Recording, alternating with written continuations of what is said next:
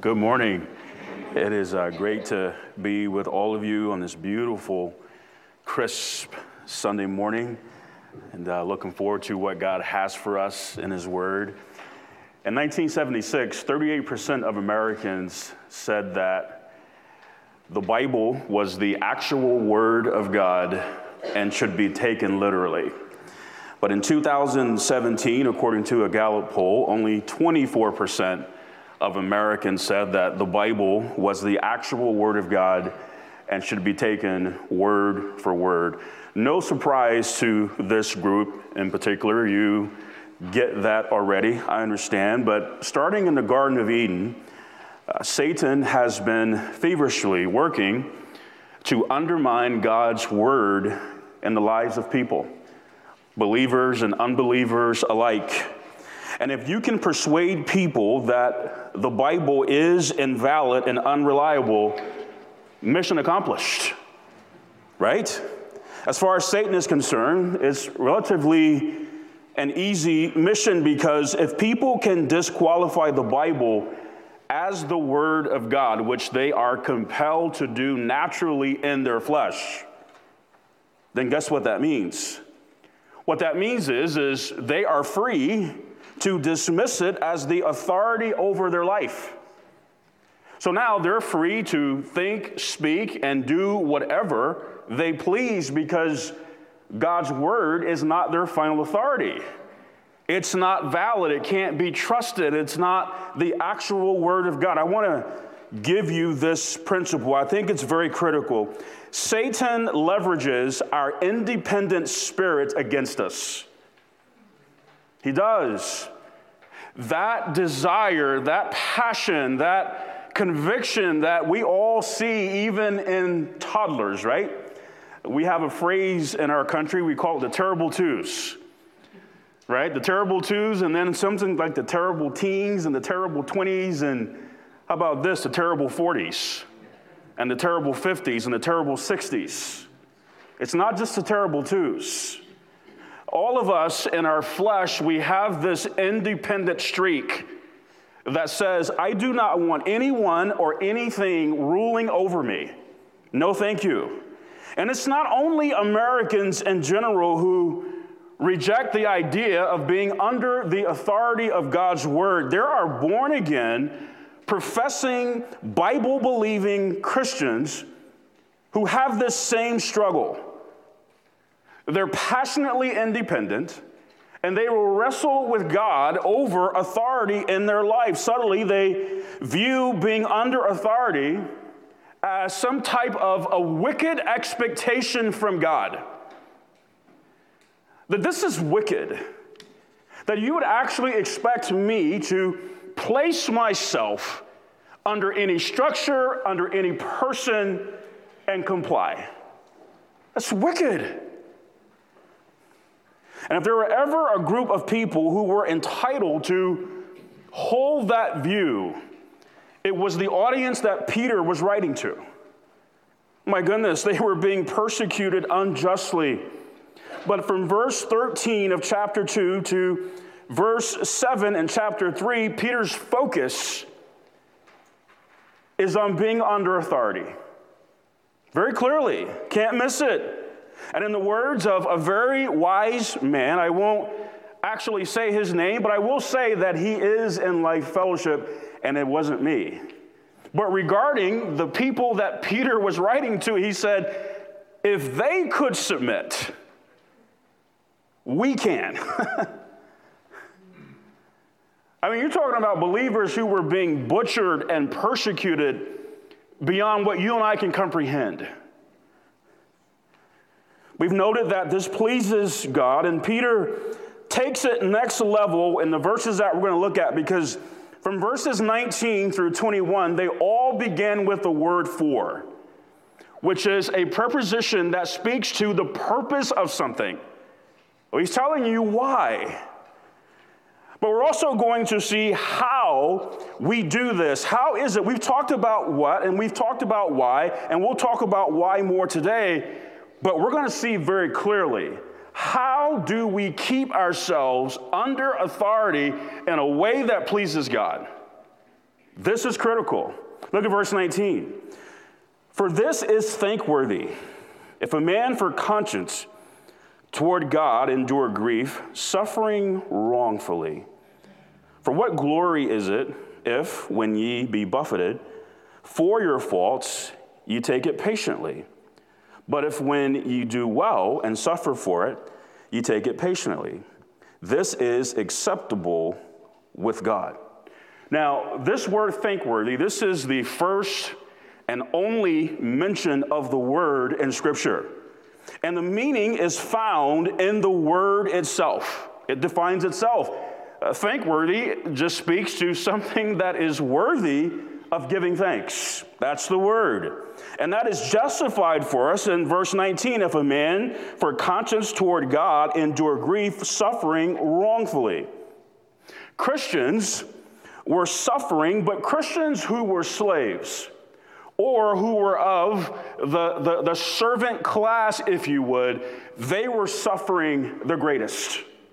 They had pagan masters who were brutal and evil and cruel. And so there, it wasn't just the government, but it was also those that they worked for or they were slaves of. They were pagan and just godless. But for conscience toward God, that is, with God in mind, and this is critical. Whatever you're going through, or when you're going through something, you always have to keep God in mind. With God in mind, for conscience toward God, they were to endure grief and suffer wrongfully. The Apostle Paul suffered greatly, and he suffered often, but he too suffered with God in mind. Consider Acts 24 16. And herein do I exercise myself to have always a conscience void of offense toward God and toward men. Even in suffering, his conscience was void of offense, not just toward men, but toward God. So, whatever you're going through, listen, you never get to tell God, I'll get back to you some other time. I, am not concerned with what you think about this or anything like that. I'm in a very hard spot, and so, yeah, whatever. No, we always have Him in mind. It was thankworthy for those who, for conscience toward God, to endure grief and suffer wrongfully. And we have to clarify how we do this. This word thankworthy is only used here, but it was translated from the Greek word that is often translated as grace. And you see this about 130 times in our Bible. So, to be under authority, if you're going to be under authority in a way that pleases God, listen very carefully, we must grow in grace. We must grow in grace. Cannot do it any other way. Suffering in a thankworthy way, listen, is not something that you and I can manufacture in the flesh. Cannot do it. You cannot and you will not suffer in a thankworthy way just because somehow you muster that up that can only be done by grace. That requires the grace of God, which is why I believe that thanks ultimately goes to Him. Because when we suffer at the hands of others, the flesh is only conscious, listen, toward itself, not God. So to override that, you have to grow in grace. To override that, to die to your flesh in those moments you have to grow in grace. You cannot do it any other way. But how did Jesus endure suffering and taste death for every man? You say, well, he was God. Yes, in the flesh. He felt the nails, he felt the scourging, he felt all of it. He, listen, just because he was God in the flesh, he did not get a pass on the pain and suffering. There are no shortcuts at Calvary. He felt all of it. How did he endure that immense brutality, that immense suffering? Unimaginable. How did he do that? Ephesians or Hebrews 2, verse 9. But we see Jesus, who was made a little lower than the angels for the suffering of death, crowned with glory and honor, that he, by the grace of God,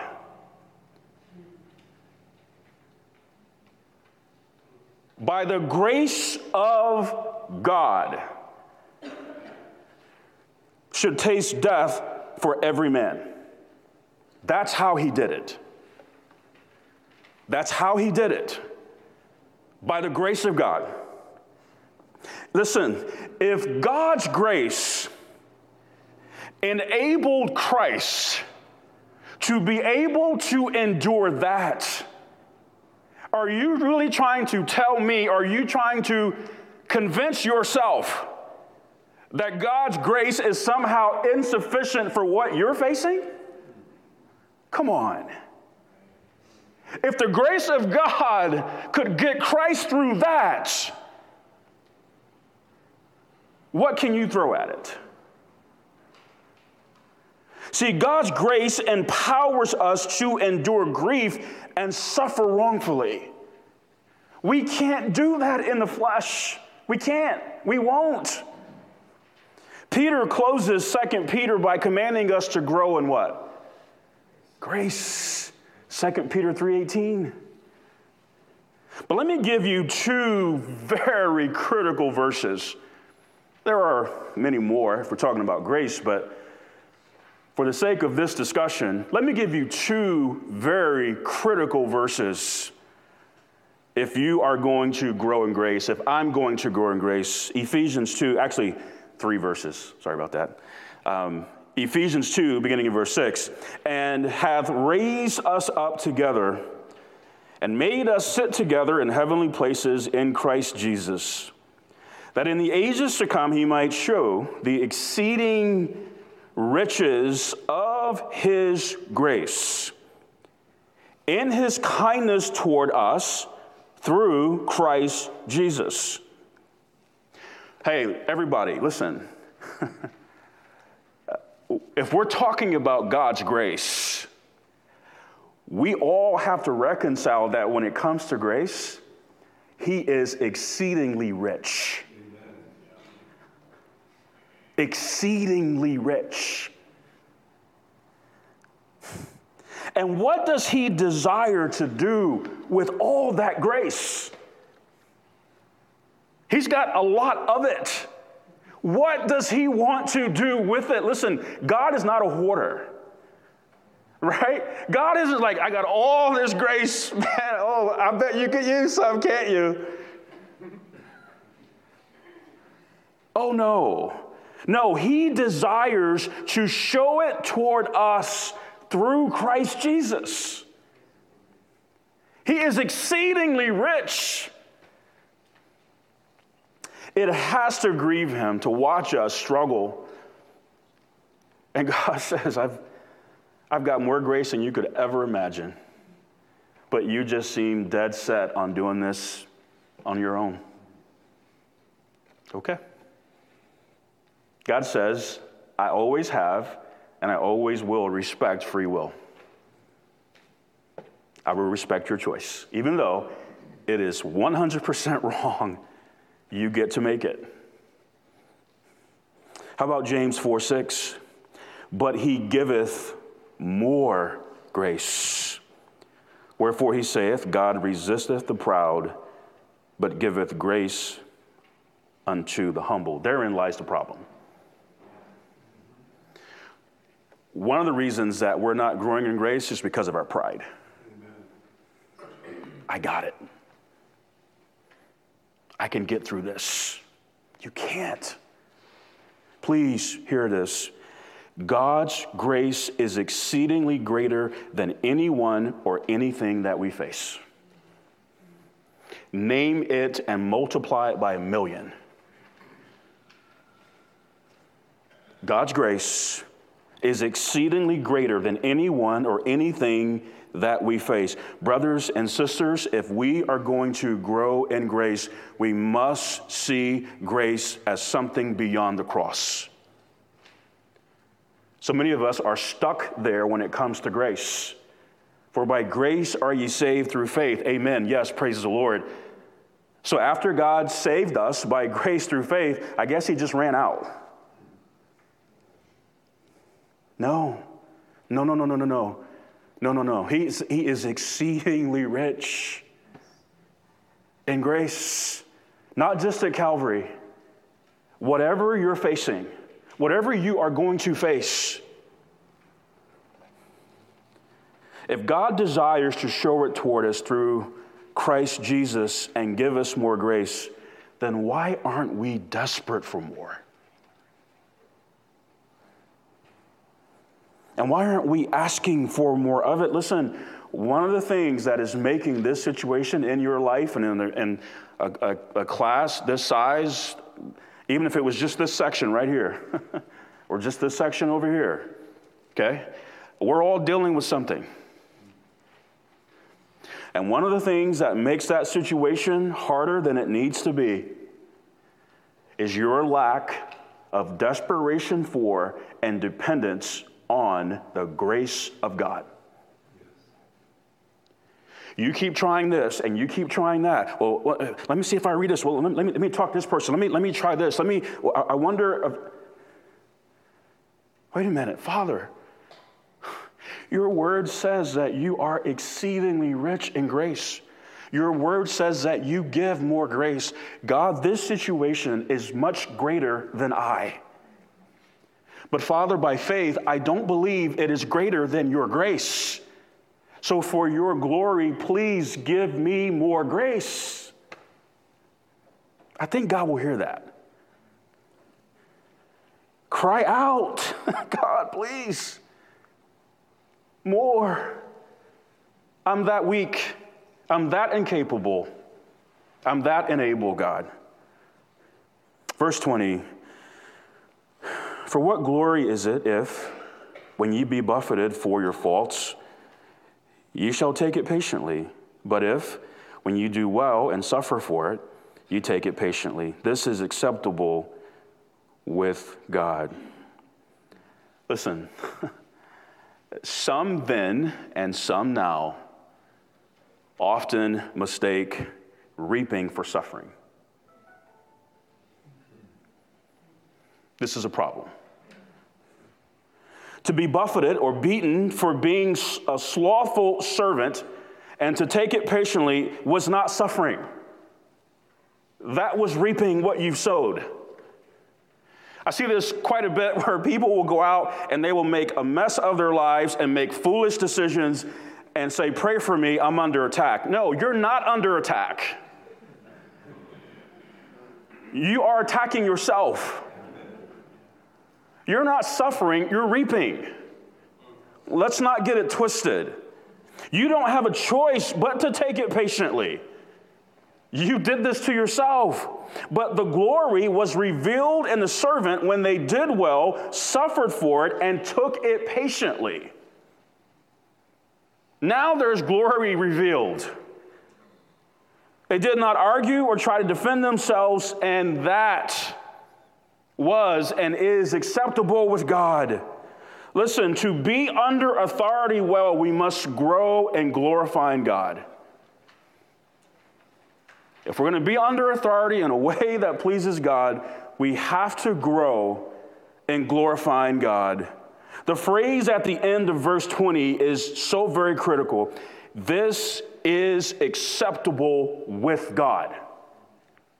That's a critical phrase for this reason.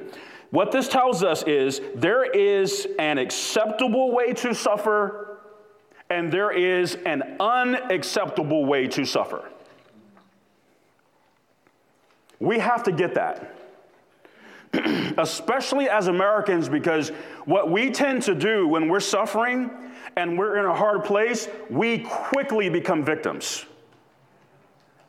Poor me. And that leads to suffering in a way that's not acceptable with God. Look at my life. Look at my problems. Look at my situation. Oh my goodness. So, how do we suffer in a way that is acceptable with God? Well, for one, you have to understand as much as God notices your suffering, He absolutely watches how you're suffering. He does. While you may not care about that, that's what I'm saying. Your conscience, you have to keep God in mind. If you keep God in mind, you will suffer in a way that's acceptable with Him. But if you become a victim, well, then surely you're not thinking about the Lord. You're not thinking about what glorifies Him. All you're thinking about is, man, I am so uncomfortable. When is this going to be over? And why is God doing this to me? And why did God let this happen? And I can't believe this. And I, I pray, I, I read my Bible, and I tithe and go to church. And, and, and what is the problem?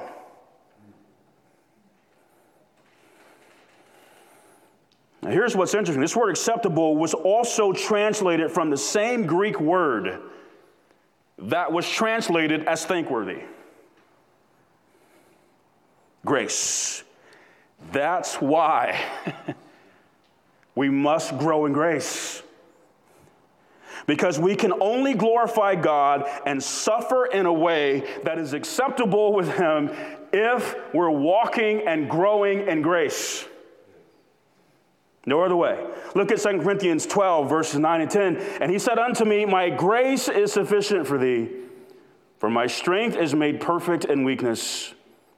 Most gladly, therefore, will I rather glory in my infirmities, that the power of Christ may rest upon me. Therefore, I take pleasure in infirmities, in reproaches, in necessities, and persecutions, and distresses, for Christ's sake. For when I am weak, then am I strong. That's how you suffer in a way that is acceptable with God. Paul did not see himself as a victim. One of the telltale signs that you are not growing in grace and your desire to glorify God is not there is you do not suffer well. You do not suffer well. You don't hold up under, under trials. You wilt, you quit, you crawl into a hole, you hide, you isolate, you lick your wounds, you feel sorry for yourself. All the while quietly blaming God.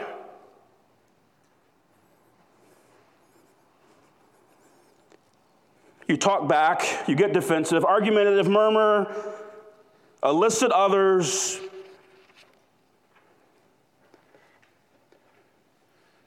to just coddle you. And just give you lots of attention and, and, and just, you know, because God just doesn't have his act together. Here's why all of that is unacceptable with God. Look at verse 21. For even hereunto were ye called, because Christ also suffered for us, listen, leaving us an example that ye should follow his steps. Who did no sin, neither was guile found in his mouth, who when he was reviled, reviled not again. When he suffered, he threatened not, but committed himself to him that judgeth righteously.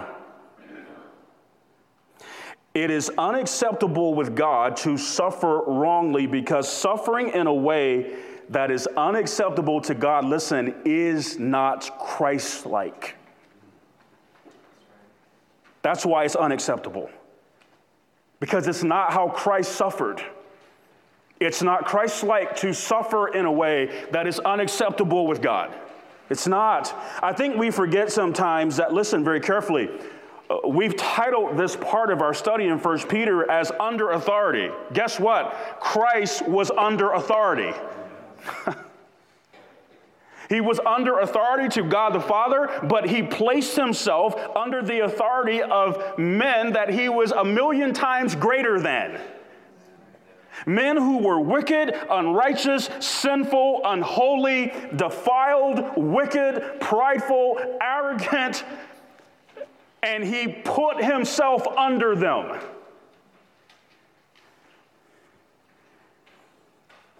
He showed us how to be under authority and suffer in a way that is acceptable with God. And some of us reason, well, he just doesn't understand what I'm going through. Really? He has no idea what it's like to, to be under authority to these people. Oh, no, he does. You know, the truth is, uh, so many of us, so many believers say, I want to be like Christ. That sounds nice, doesn't it? Especially in Bible study. Man, I want to be like Jesus. The problem is, we really don't know what that really means because the Bible makes it very clear what that looks like. We see here that being like Christ involves suffering. That's the example that he set for us to follow, but there's another example that he gave us. It's not just suffering, there's another S. Look at John uh, 13, beginning verse 14. Jesus says, If I then, your Lord and Master, have washed your feet, ye also ought to wash one another's feet, for I have given you and say it with me, example. That ye should do as I have done to you. Verily, verily, I say unto you, the servant is not greater than his Lord, neither he that is sent greater than he that sent him. You want to be like Christ? You do? You sure? You want to be like Christ? You, you, you, you want to please God? That would please God for you to be like Christ. It would please God for me to be like Christ. But listen, to be like Christ is to answer the call to serve and suffer well. Oh, I thought I was going to be a Bible scholar. I thought I was going to get a big title in the church, a nice fancy position. No, no, you want to be like Christ. Answer the call to serve, wash feet, and suffer well. That's the example that he gave us. I mean, something as trivial, uh, I'm not trivial, sorry, in, in terms of, of, weight, but, but what some of the things that Jason was talking about. That's simple. Uh, to, to you know, uh, there's Mark sitting here. If I didn't know Mark and Mark just walked into Life Fellowship and I just walked by Mark, do I really want to be like Christ? if Jesus was, which he is a member, if Jesus was in the flesh, a member of Life Fellowship, and Mark walked in the room and he did not know Mark, do you think he would just walk by Mark? No, the example that Christ gave us is it's not about me, it's about people. It's, it's, it's, I mean, some of us, we have these grandiose ideas and, and we think very big, and God is saying, You are tripping over a hundred thousand things that please me because you've got your own ideas about what you think this looks like. Here's what it looks like serve and suffer well. That's what it looks like. You have to understand, folks, being under authority involves suffering. Does. You will be unfairly treated by a superior in the workplace, maybe a police officer maybe a government official. Or how about this? A leader in the church. Or how about a husband at home? But if you are following in the steps of Christ, you know what you're going to do? You're going to do what he did. You will simply commit yourself to God that judgeth righteously and respond in a way to all of that that is acceptable with him. That's how you will handle that. if you really want to be like Christ. Verse 24 Who is own self bear our sin, our sins, and his own body on the tree, that we, being dead to sins, should live unto righteousness, by whose stripes ye were healed. For ye were as sheep going astray, but are now returned unto the shepherd and bishop of your souls. We were all as sheep going astray, were we not? But praise the Lord, through his death, burial, and glorious resurrection, we have been made alive. But notice very carefully how we are to therefore live. Verse 24 should live unto righteousness. If we're going to keep ourselves under authority in a way that is acceptable with God, listen, we must be given to doing right. We must be given to doing right. I hope you understand by now. None of us can make anyone do right. None of us, especially when we're talking about carnal people. You're not going to make anybody do right. And this is one of the reasons that some struggle greatly with being under authority. Listen, the only person that you will ever make do right is yourself. But listen very carefully. if you're not growing in grace, and if you're not growing in your desire to glorify God, you won't even do right. Listen, God redeemed us to live unto righteousness, knowing that many around us will not do right and treat us right. Do you know this? God knows this. God knows that there are people around us who are not going to do right and they are not going to treat us right. But God says you must be given to doing what's right. It doesn't matter what anybody, listen, as wonderful as my bride is, she's also flesh. And sometimes she doesn't think, speak, and do right. So that gives me permission to respond in kind, right? No. No, I'm called to be and do right. I don't say, well, as soon as you get your act together and you start doing right, then I will. This is how many marriages work. It's awful, immature, carnal, unacceptable with God.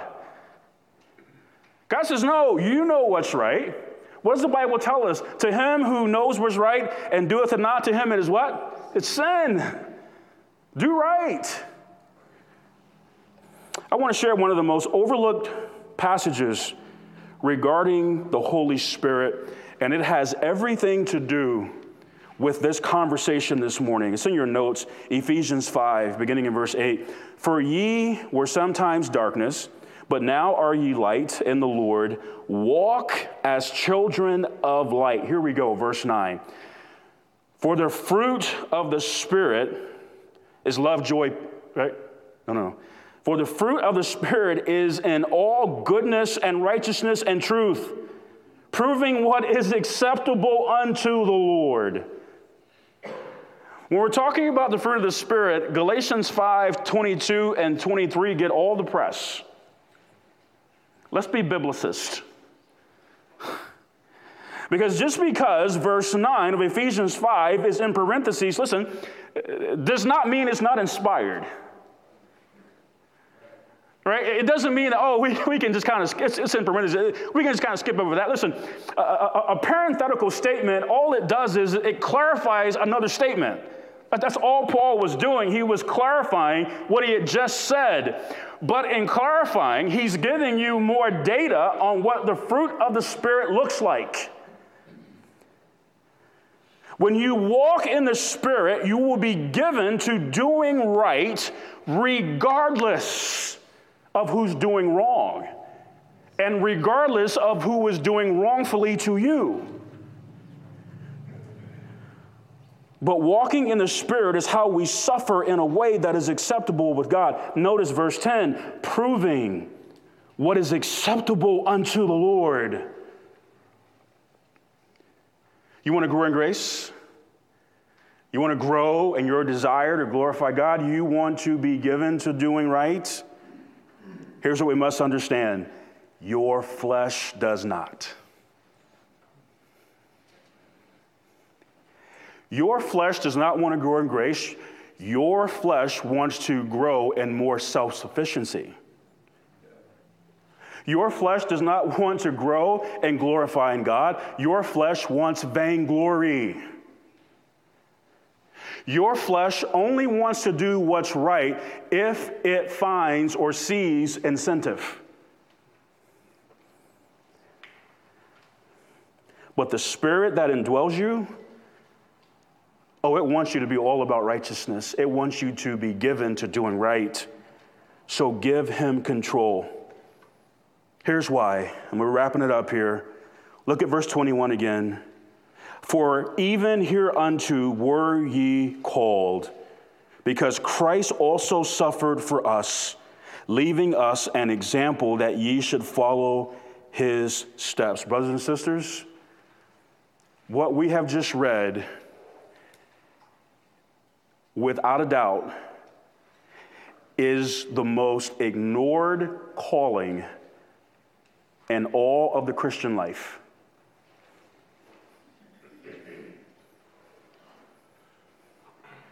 This is the most ignored calling in all of the Christian life. We have been called to suffering.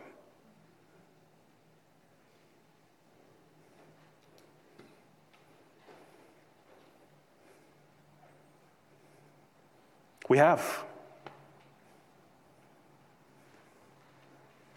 Despite the spiritual, mes- spiritual messaging of mainstream Christianity today, listen, we cannot follow in his steps without suffering. Is that not what that verse says? How can you truly follow in his steps? if he is our example, and that is the example we are to follow. How do we do that without suffering? If you are carnally minded, like we heard Friday morning in life prayer, it will be impossible for you to have the mind of the Spirit, spiritually minded.